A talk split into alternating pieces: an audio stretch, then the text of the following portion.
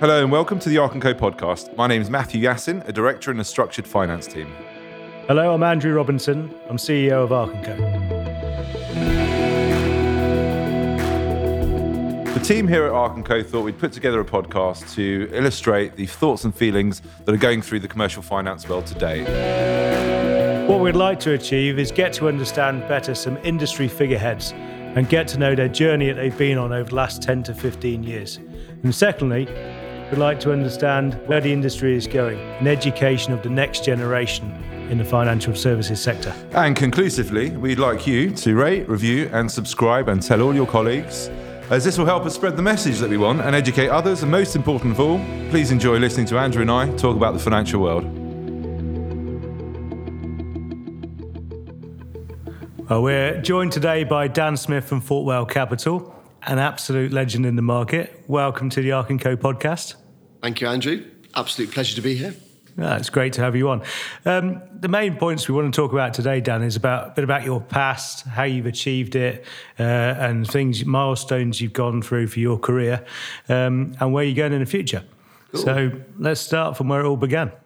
Where did it all begin? Um, so probably a less traditional route into where we are at the moment.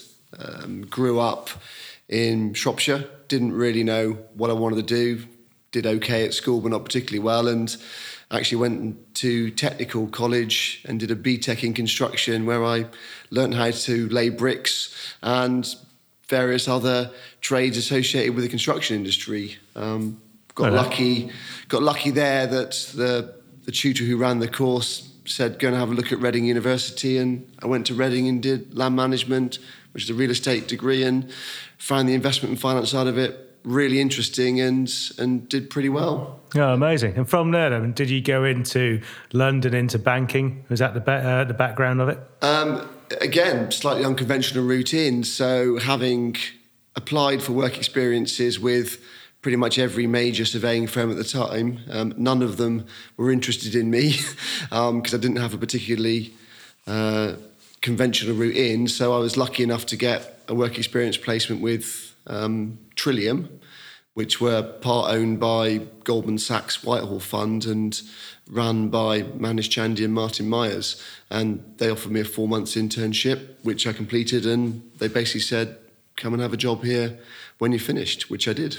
Oh, absolutely cracking! Well, to learn underneath those two guys, which are they, they are uh, absolute legends in the market as well, and to give you that foundation to build on. So, after you worked from a fund in there, did you go into the banking industry straight away? Or? Yeah. So, Trillium was great. You know, the the they had a lot of the American guys came over and really um, very analytically heavy, and basically is where I got all my analyst skills my risk modelling skills from working with those guys. Um, Landsec bought Trillium. They wanted access to the Trillium product, and that gave me the opportunity to go and do two years at Landsec. So a year in corporate finance, a year in development. Um, and after I'd finished my two stints there, um, looked around, didn't really want to stay there, so got the opportunity to go to Eurohypo, which is ultimately was my route into banking in 2003. Probably a good time, wasn't it? The uh, liquidity was around. Yeah, the, the, first three years, first three or four years were great, and again did the carousel. You know, at the time, Eurohypo were growing rapidly. They had ambitions to be the world's largest real estate lender. The um, securitization was rife at the time, as you'll remember. Everything was getting securitized, and it was just a, a crazy time. Really, it was uh, times when when loan to values uh, pretty much equaled margins on loans. So I can remember writing loans at high 80% loan to value with margins of 90 basis points, which were then. On development loans or uh, long term no, commercial? On, on, on, investment loans, yeah, yeah. not so much development loans. But yeah, just looking back now, where the margins were was was just crazy at the time. Now, look, different environment interest rates were were four five percent at the time. Um, construction finance though still cheap. You know, still cheap construction finance around that point in time, and and you know margins were probably in the hundred basis points to three hundred basis points, depending on what the underlying was. Yeah, no, fantastic time. Now, moving on to the kind of landmark deal, which uh, uh, I always uh, relate back to, and uh, and and you kind of grimace at that, but to me, I think you were 28 years old at the time. You have an opportunity with Eurohypo, and you get asked by a large um, a developer uh, to uh, structure some debt into a very um, well-known development in London called One Hyde Park. Um, yeah, it was. Uh, look, I was lucky to work on that, and I, I, think from memory, it was either a cold call into the guys at the time, or I got an introduction to somebody. Um, but ended up, you know, met, sat down with Nick and Chris back in 2005. Um, didn't know much about them at the time. Didn't really have depth of experience in the super prime resi market, but was a sector I was pretty fascinated in.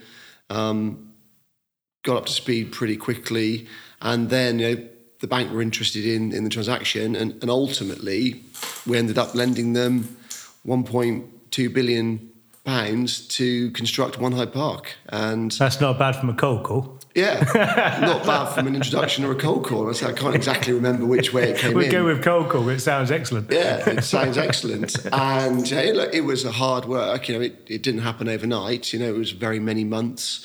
Um, we were co-underwriting it with another major institution at the time, and, and that institution for their own reasons, decided not to proceed. Um, so we had to, at very short notice, up it from 600 million to 1.2 billion. Um, and we did that, you know, in, in pretty breakneck speeds. Do you think, you know, a landmark deal like that, um, if you relate it back to normal size of transaction, right, are there similarities or are there bigger obstacles you need to overcome? Look, I mean, I've always said that, you know, if you're going to do a deal properly, whether it's you know 10 million or a billion you know you still got to do the same amount of work.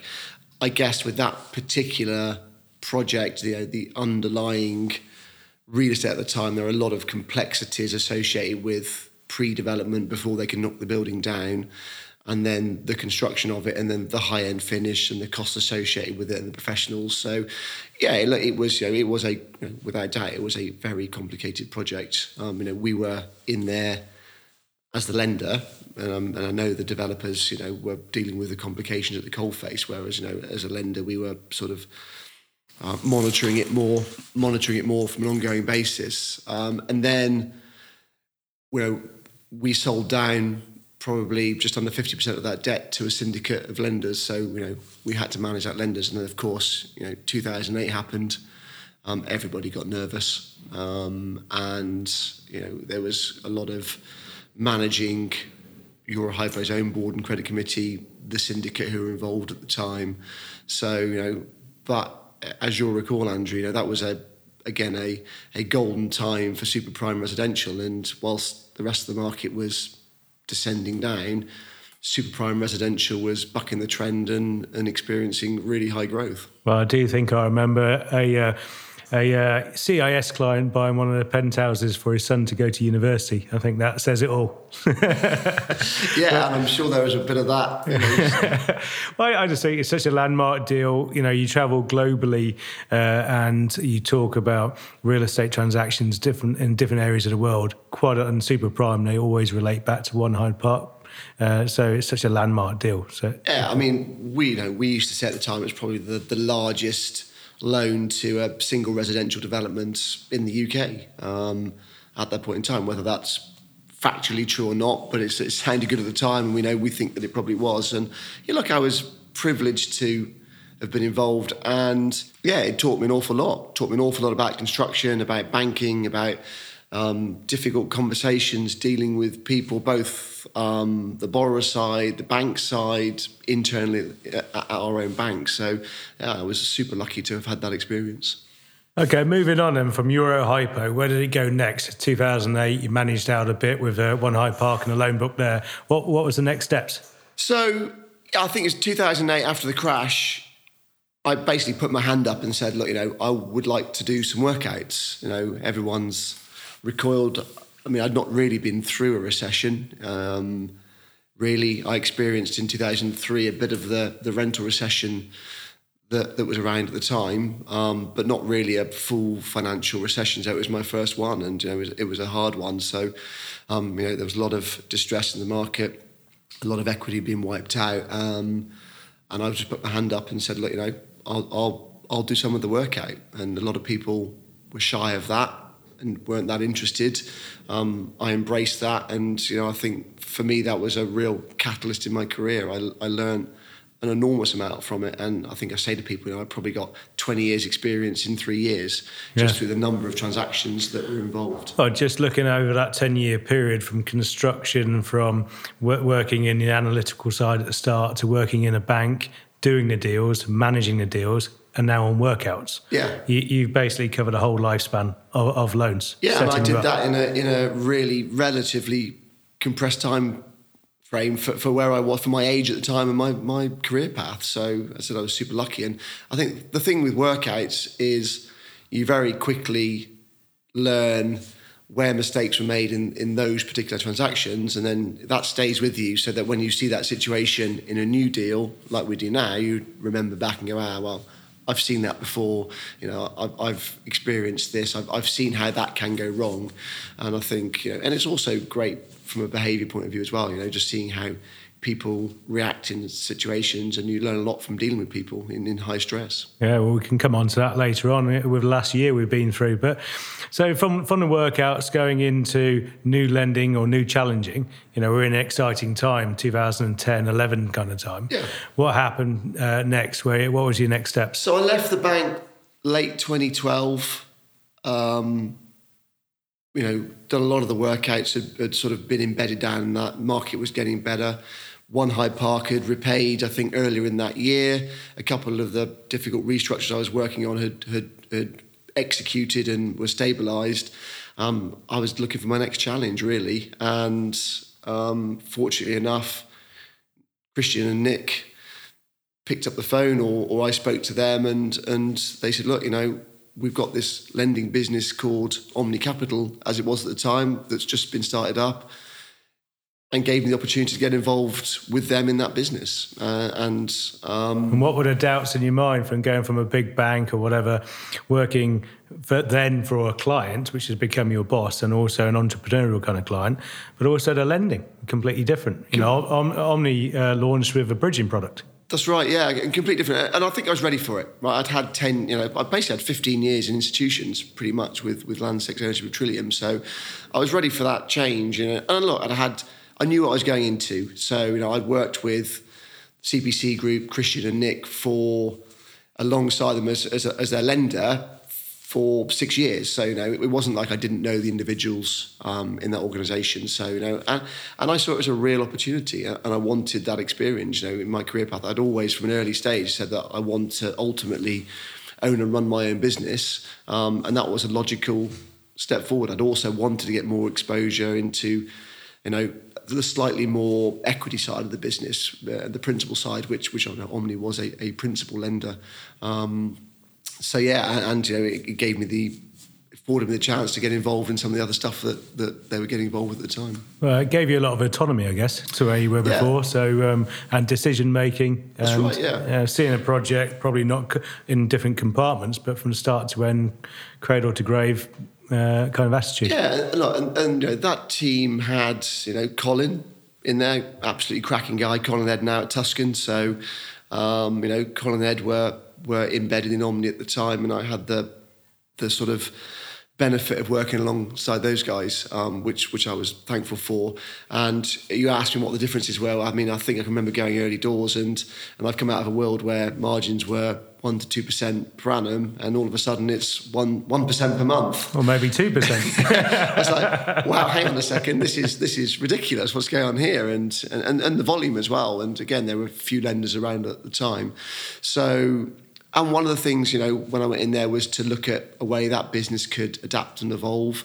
And, you know, given my background and specialism in construction finance and development finance, you know, looked at opportunities to push the the Omni business as it was at the time into into more than just bridging, which we did. Um, and we started putting on refurbishment and development. And you know, I think within the first couple of years, there, you know, we'd written a large loan of 130 million pounds to Northacre when they acquired Number One Palace Street.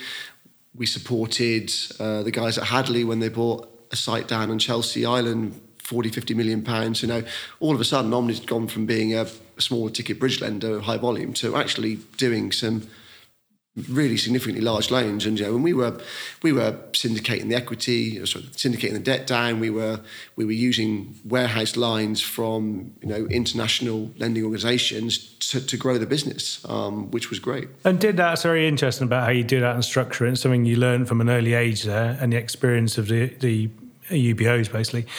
But did that stop the progression of the the speed about how you to un, uh, how you were able to underwrite those loans, or did you complete the loans on your own balance sheet and sell down? So a lot of people with business lending businesses, once they start to grow and they're bringing in institutional lines, warehouse lending, whatever, it can kind of freeze up. And from what they're known for, you know, uh, the speed and uh, uh, everything, the delivery can changes. Did you see any of that as you grew? Or so a little bit. I can remember, you know, I can remember a situation where we were on risk for a very large loan and we hadn't yet signed up the senior lender. So I had a quite a difficult conversation um, at the time. But you know, I was confident and we you know we got that away, so that was fine. But you know, there was a, a time when we were significantly on risk before selling it down for the very reasons that you just say that you know we needed to move at a speed for the underlying borrower that that our syndicate partner in that transaction couldn't move quite as fast as us you know so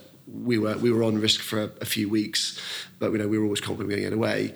Um, and then in terms of the warehouse lines, no, you know, we would to start with. You know, we wrote some smaller development loans. We were then able to package together and put into a warehouse line as a seed. Um, and but we were lucky to work with with partners um, who understood the speed that we were working at, and, and we just set the structure up in a way that that allowed us to to commit to the loans and then put them into the warehouse, you know, shortly thereafter. And as you know yourself, with development finance, you know, all the money doesn't go out the door day one. So if we're writing a 20 million pound loan day one, you're probably only, sorry, a 20 million pound total loan, you're only putting out, you know, two to four million pounds. Yeah, but you still one. need the money. no, you still, yeah, you still need the money, but, you know, but it was always there, you know, it was always there in the warehouse line. Yeah. Um, no. It wasn't a scenario where we were writing commitments that we couldn't honour. That was, ne- was never the case. Um, you know, but you know, we set up the warehouse lines in a way that that you know. Uh, uh, we always knew the loans were going to go in there. You know, we would get an approval from the warehouse line operator before we committed to the loan, so that you know we we we had their back to back going in yeah, there. Sure.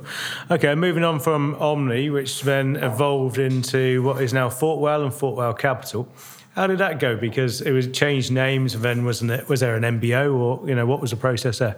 So I, I, was thinking back. I think you know. I think we changed the name around 2015, 2016, and we were doing less bridge business, more development business.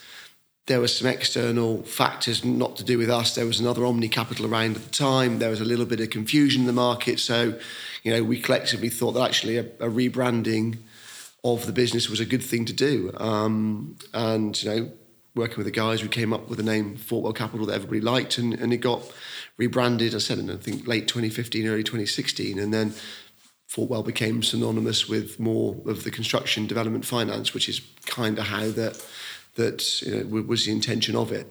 Um, and then in 2017, um, I got presented with Arthur, my business partner, to take the Fortwell business forward.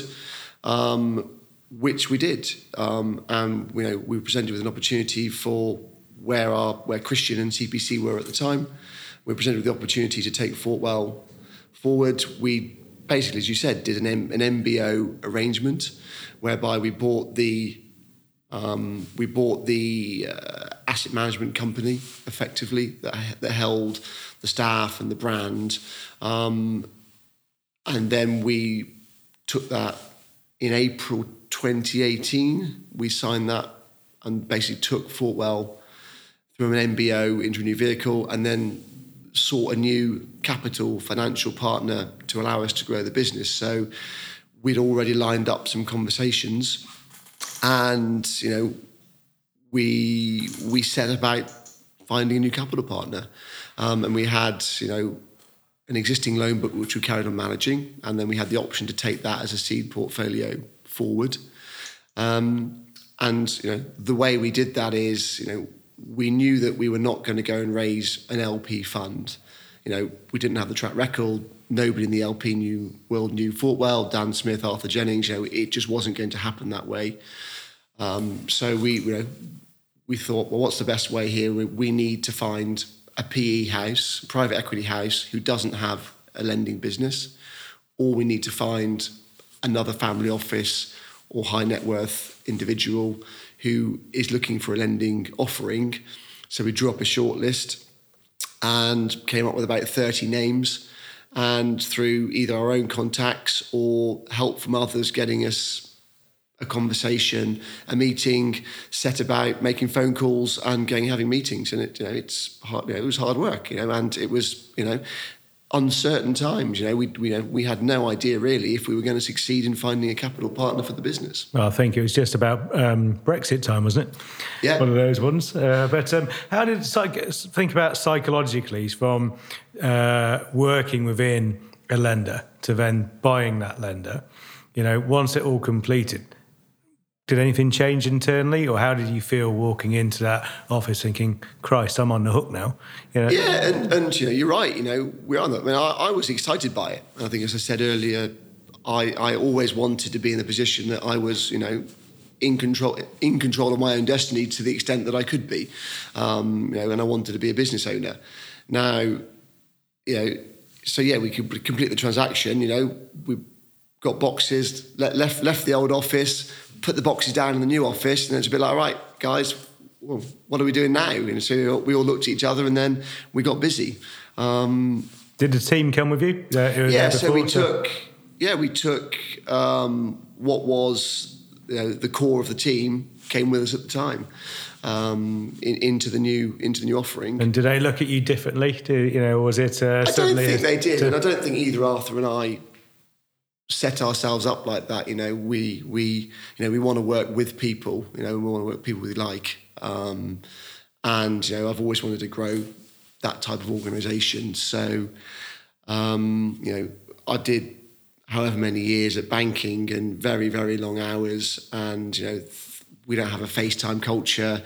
Where we don't want people to be overstretched. You know, people need to work hard when they need to and, and when they don't need when they haven't got much to do then they should go and use that time for themselves and so you know we try and have that sort of relationship much much like you and you and Ed do here with Arc Co right and you've built a fantastic business here and I can see similarities between the way you and Ed run the business to how Arthur and I are in Fortwell. Yeah, the team are very important. Team team are really important to any business. How you run it and the culture you put in and how they respond to it. Yeah, absolutely, absolutely.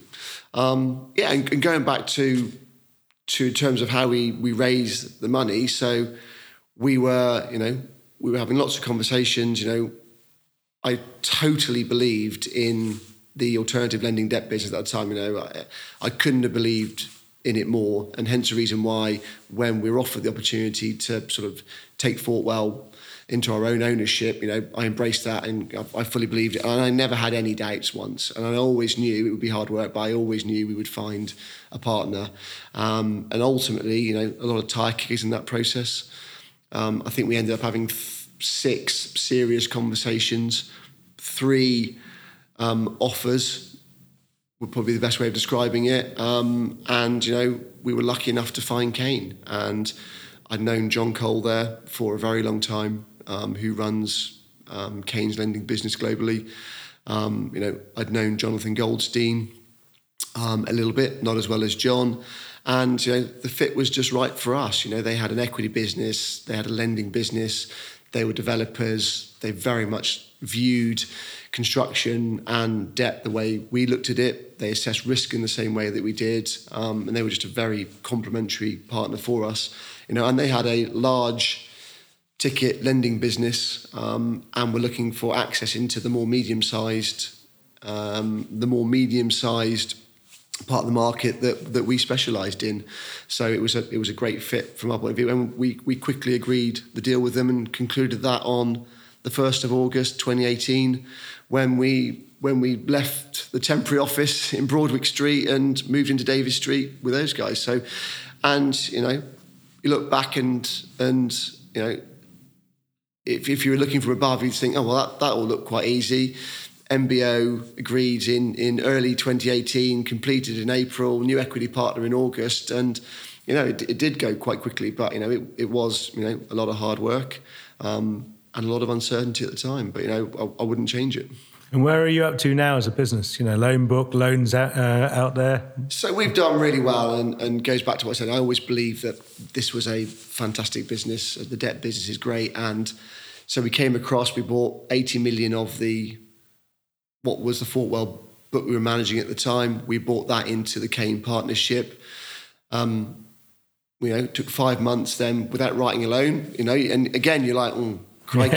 have I made the right decision? What have we done here? You know, oh, are we actually going to write a loan? Because, you know, you, you kind of had to kickstart. You know, when we left in, in the April, you know, everybody knew we didn't have a balance sheet, right? There was no balance sheet sitting behind us at the time. Um, we signed the deal with Cain. You know, people have forgotten about Fortwell. You know how this industry works as much as we do. So we then had to sort of, you know, reignite all of those relationships and contacts with people, you know, convince them that, you know, we're back in business and we've got a balance sheet. And, you know, I don't think we actually wrote a loan until probably February 2019. So, you know, we had a six month period when we're like, oh, and then you know, those first loans tipped in, which were great. Um, and then we just built from there. So we had a crack in 2019. I think we wrote 150 odd million pounds of lending. Um, high hopes for 2020. and then obviously COVID came along. But, you know, the loan book was stable.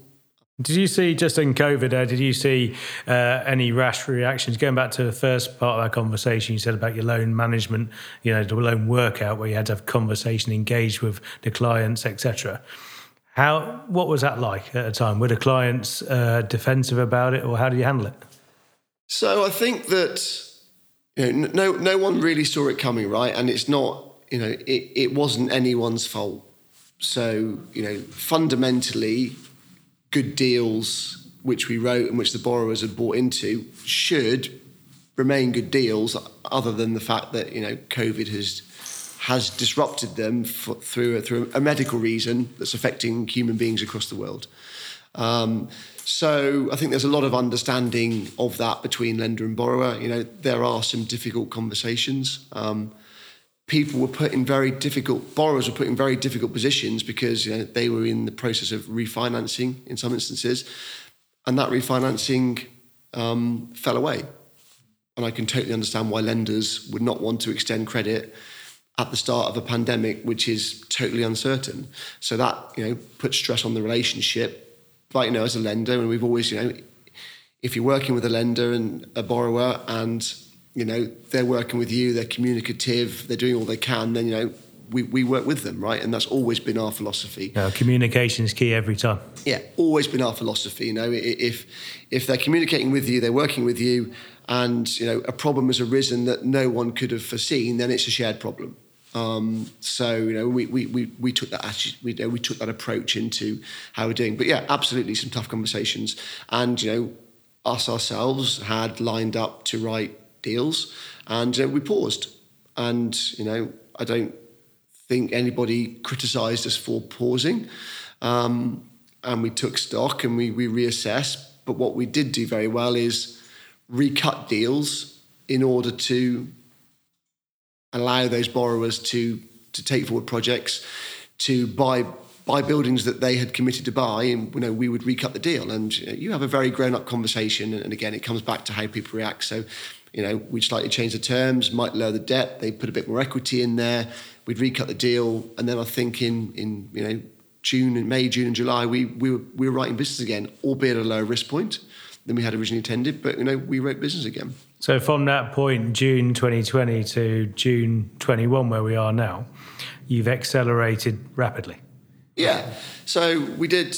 I think we did about 100 million in 2020 in total. We had hoped to do 150, but we did 100.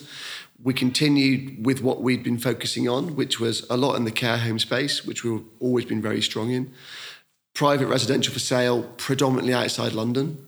Um, we've obviously got the scheme with, with you guys in Ealing, which has gone very well, which we wrote, I think, January last year. But know, that was the first deal we'd done back in London for a long time. So we've been focusing on, on product outside of London. And um, industrial logistics. We'd started to do industrial logistics before COVID broke, and we carried on operating in that space. So look, we got lucky, right? We picked sectors which turned out to be resilient. Well, you could say that's luck. That's also experience, knowledge, foresight, etc. Yeah, and you know, if I wanted to flatter myself, then I would say all of that. But as I openly say to people, you know, it's it's partly to do with our prejudices in some of those sectors that we didn't like, um, and it's just a lot of good fortune, right? You know, we could have had a virus that decimated the care home business, for instance. Um, you know, and we wouldn't have been looking so clever with picking the care home sector. So, yeah, look, I you know there is an element of skill here, but you know, I always say to people, you know, I, am I'm, I'm no rocket scientist, right? And you know, we, we know there's a good amount of luck here and a good amount of good fortune, which is position the business so it's so it's succeeded through through this tough time.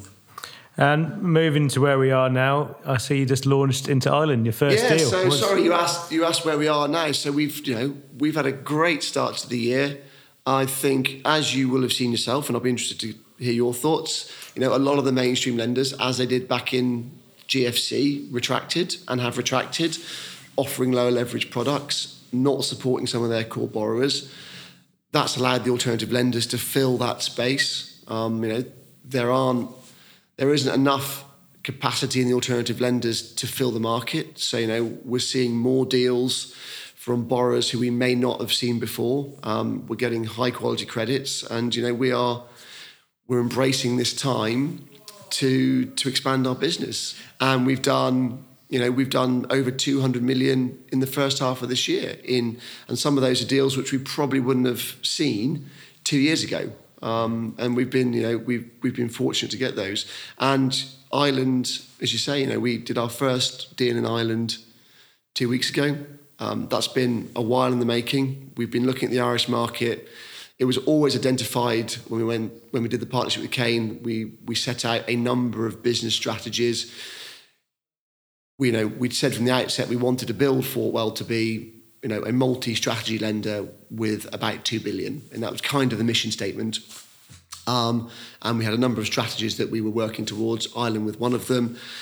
We had hoped to do that in second half of 2020, but obviously for the for COVID, we were focusing on our own book um, and weren't able to basically get over there and see product. And, and Ireland was was largely shut for longer than the UK. Will you control that from London here, or yeah. how will you run it? So we've got a absolutely first class partner in Warren Private in Dublin. They're based out of Dublin. Dave Kelleher and Mark O'Brien. I've known Dave for 15 to 20 years. Um, you know, they are helping us on the ground in Ireland source, originate, and underwrite screen deals. So for this first stage of our of our push into Ireland, we'll be we'll be using that. You know, beyond there, we'll we'll we'll figure out you know the best way of doing that. And you know, will we open a Fortwell Ireland office? Possibly. I think the plan at the moment is to to manage it from London with the partnership through Warren in Dublin. Um, and, you know, we see that as being an effective way to manage it going forward. Okay, flipping it around a bit on the on the broker market, how do you see that changing or evolving? So, first of all, uh, a lot of your deals come from the broker market. Is that right in assuming? But obviously also direct. But how do you see that broker market evolving uh, over the next couple of years? So, I think you know statistics. We we always say we get about 65% of our deals come through introducers, debt advisors, brokers. 35 through direct or repeat business is broadly about how the split is. And you know, the market has definitely evolved in the last 10 years. You know, when I was banking at Eurohypo, you know, I think there were one or two brokers in the market. Um, certainly for the deals that the Eurohypo were doing. Now, you know, most of the deal, a broker or a debt advisor or an introducer is normally involved in the transaction, and, and that has really evolved, and there are many more firms. So, how do I see that evolving? Yeah, I, I think it's, you know, there are many lenders out there, new lenders come along all the time, and it's very difficult for a borrower to navigate through that. And, and certainly with developers, you know, developers are good at building buildings. You know, they're not so good at sourcing finance, so they, they need the help of introducers. Um, some of the more sophisticated ones, you know, can make direct approaches, but a lot of them will need the help of an introducer and a broker to, to navigate the market for them. And how do you see, from a broker advisory point of view, about the added value? What, as a lender, what do you want to see yeah. from from them? So we always say that you know we've probably got four to five hundred introducers, debt advisors, brokers in our database, of which we think there are probably, you know, 10 to 30 who are who are any good. So there's a lot of people out there who just pump deals in, um, forward on an email. Um, what we like to look at is you know an introducer who packages it up, understands the requirements, puts it all together, does an element of the analysis first, and can present a you know a clear, coherent you know right we want this money, and and understands what the lender's looking for, understands the lender's credit process and what the what the lender's criteria are, so that you know we get presented with a package of information so that we can quickly analyse it, knowing that that the, the introducer has also put it together, you know, and, and the likes of, of Arc and Co and yourselves, you know, you do that very well. You know, we always get you know, excellent presentations from you. So, you know, we, we can make a quick decision. Is that for us without having to scrabble around and, you know, well, look in the email, well, what's going on there? And, you know, and you know, we can waste a lot of time on, on people just forwarding emails. So, you know, really looking to a, to an advisor to assist. Yeah, I think that's key. With you, you said about 2008, I was in the market at that time as well, but the change in what's happened from, I call it brokerage to advisory yeah. and the people which have adapted within it they add value in the chain. They don't forward emails. They understand the transaction, both sides. They understand the developer, their client, and they understand the lender. Yeah. And that, to me, uh, when you you have to understand both parties to be able to present it and and talk it and negotiate it through the through the stage. Yeah, and I think you know a good advisor adds value to both sides. You know, they should be making it easier for their borrower, and they should be driving a better price, and they do because they can they can drive in credit process, and they add value to the lender because you know the lender can can vent at them, can shout at them, and can tell them actually, no, I need this information, and and rather than my team and the Fortwell team spending time sort of handing the hold of holding the hand of a of a borrower through the process, you know, good advisor has already done that by the time it gets to us. So you know they should, they add value all round. Absolutely. And one final question: What do you wish you had known back then? You do now. Anything? Would you do anything different? If I thought long and hard of it, un- undoubtedly, I would. Um, yeah, I wouldn't have changed my necessarily changed my career path. And it's funny. I, I, I look back and even from when I came out of university, I always said I wanted to basically be a business owner. And I knew I needed to do some analysis, I needed to do some lending, I needed to do some direct sort of equity side work. And, um, you know, then ultimately I could set myself on my own. So I've, I've kind of done that path. Now, you know, the, so the objectives are the same. The way you get there is different, right? You know, you know ups and downs and, and, and the road winds and deviates but comes back. So, you know, from a, from a career path point of view, I, I don't think, you know, I wouldn't have changed the way I've got here differently, but you know, I would have probably gotten earlier.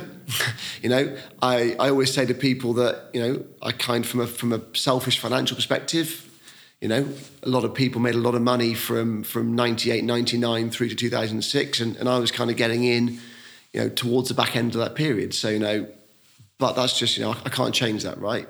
I think it's crucial, you know, in your experience, but also a lot of other people's experience, to get started as quickly as you can, to take those risks earlier on, to get the experience in the different markets you have, uh, is crucial. A lot of people can drift, uh, and this, this isn't to say that grad schemes are bad, but you could end up in a corporate environment where you just get pigeonholed for a while.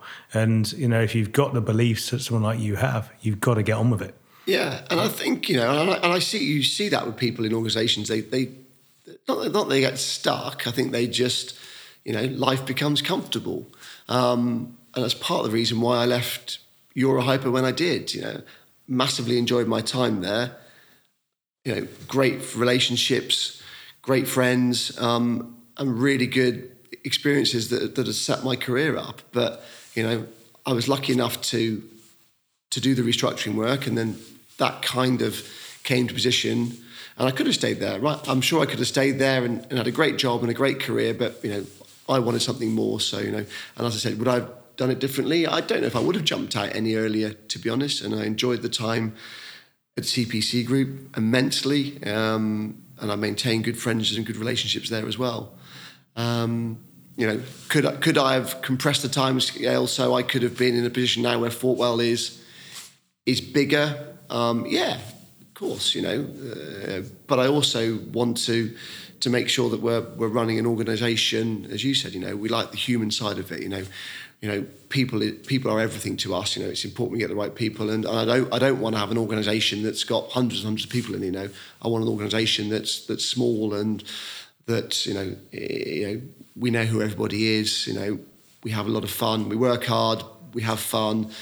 Everybody enjoys working there. You know, that's the kind of organisation that, that we want to build. No, I agree.